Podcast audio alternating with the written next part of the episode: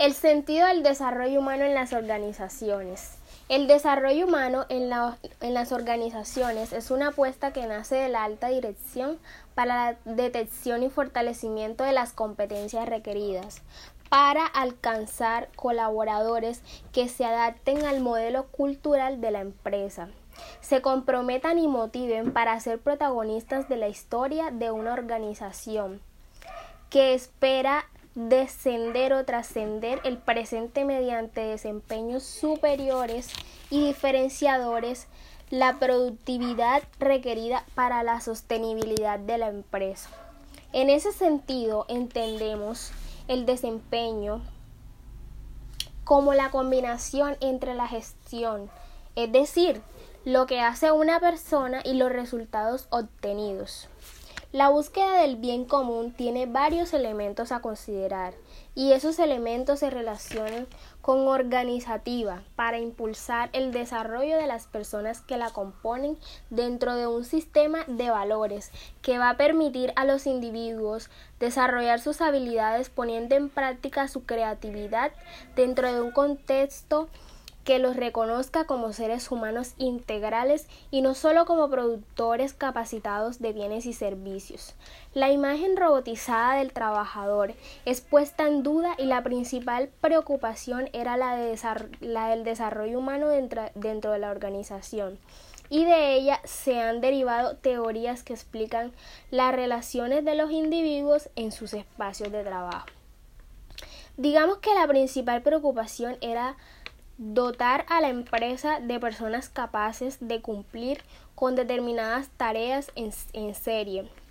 En este periodo se preocupan un poco por las relaciones humanas entre los trabajadores y comienzan a generar incentivos para motivar el alcance de los propósitos de la empresa.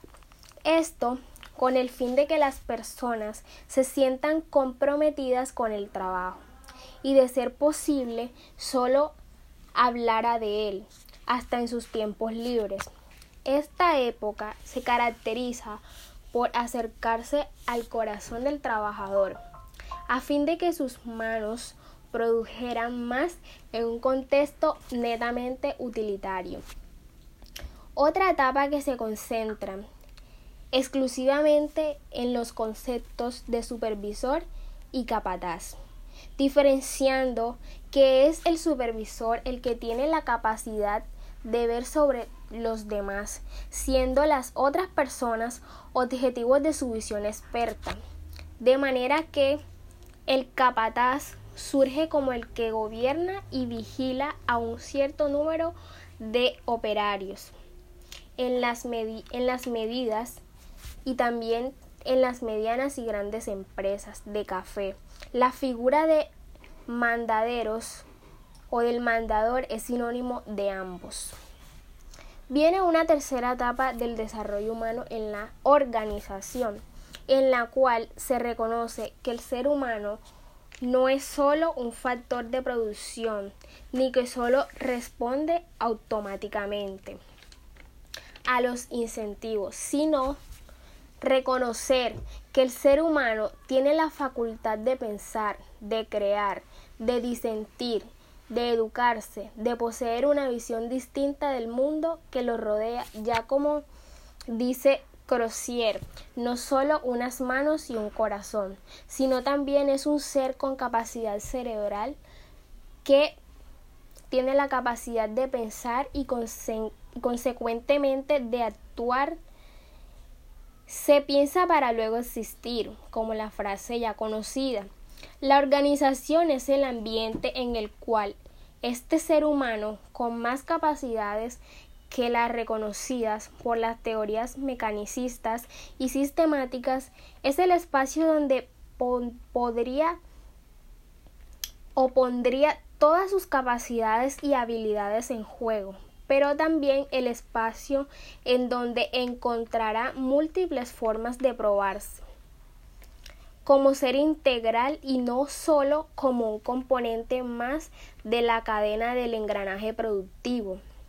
Pero a pesar de la evolución hoy en día, todavía hay muchas organizaciones que continúan trabajando con la primera etapa en donde manejan al trabajador y su tiempo y solo les importa el sistema productivo y dejan de lado las relaciones humanas con trabajadores netamente concentrados en trabajar y producir, sin un tiempo prudente adecuado para realizar actividades o necesidades del ser y del trabajador, como lo son ir al baño en un tiempo prudente y de buen provecho, almorzar fuera de la oficina y sin tener que estar todo el día en la misma oficina, desde horas muy tempranas hasta muy tarde de la noche, y al día siguiente la misma rutina.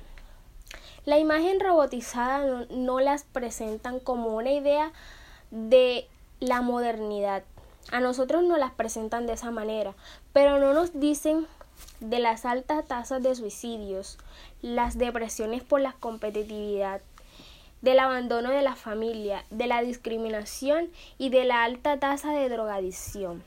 Todo ello por mantener alerta al cuerpo para el trabajo con toda con toda la total con todo el total desprecio por el espíritu o por todo aquello que no conduzca a la productividad o a la competencia. El trabajador educado Ahora y antes, el país ha contado con un pueblo educado y las transformaciones que sucedan en el aparato estatal serán gracias a la visión que se ha tenido para mantener estándares educacionales altos y desde el nivel técnico los educandos tienen la oportunidad de emprender y de invertir en diferentes proyectos. La inversión en educación se fundamenta en sistemas, de, en sistemas rigurosos de poner en práctica los aprendizajes obtenidos en este sentido. Es verdadero que las instituciones formadoras se, se, sometan a un proceso de revisión de la calidad de la enseñanza ofrecida a la población, despojando el acto educacional de cualquier sospecha de mercantilismo académico. A la persona que recibe la educación técnica o humanística o ambas como sería lo lógico, debe garantizarse que el título obtenido es reconocido por la solidez de los estudios a los que se vio sometido y por el respaldo de la calidad de los profesionales que prepararon al estudiante a través de su carrera. Si la formación es en el extranjero, lo importante es acercarse a aquellas opciones en donde la transferencia tecnológica y de conocimiento tenga una ventaja competitiva que justifique la inversión realizada. Educación y desarrollo organizacional. El sistema de valores es la esencia de la educación en su reforzamiento y promoción. Estos valores son los que el individuo va a aportar a la organización, llámese núcleo familiar, empresa o asociación, a fin de hacerla crecer.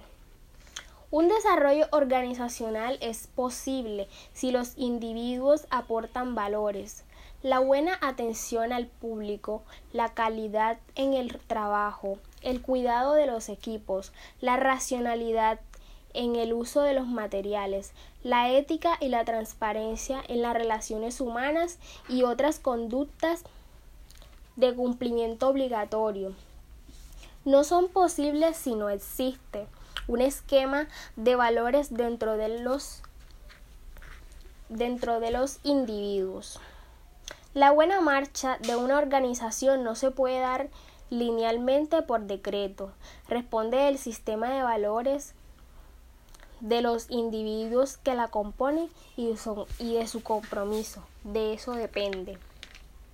Es importante decir que el estudio de, de los valores tienen una importancia capital en las ciencias sociales. No pueden haber ninguna ciencia social desprovista de valores. Los investigadores que consideran poco científica la cuestión de los valores y que creen estar evitándolos están tratando de hacer algo imposible. La competencia de las organizaciones, como se ha dicho, depende de la educación de las personas que la compone y del sistema de valores que ha logrado impregnar esa educación en los individuos. Organizacionalmente debe preocuparse el desarrollo del trabajador en materia de formación y de educación en aquellas áreas en donde el país todavía no es competitivo, en el tanto el avance tecnológico y de conocimientos en general. Para finalizar, solo me queda por decir que si haces planes para toda la vida tendrás que educar a una persona.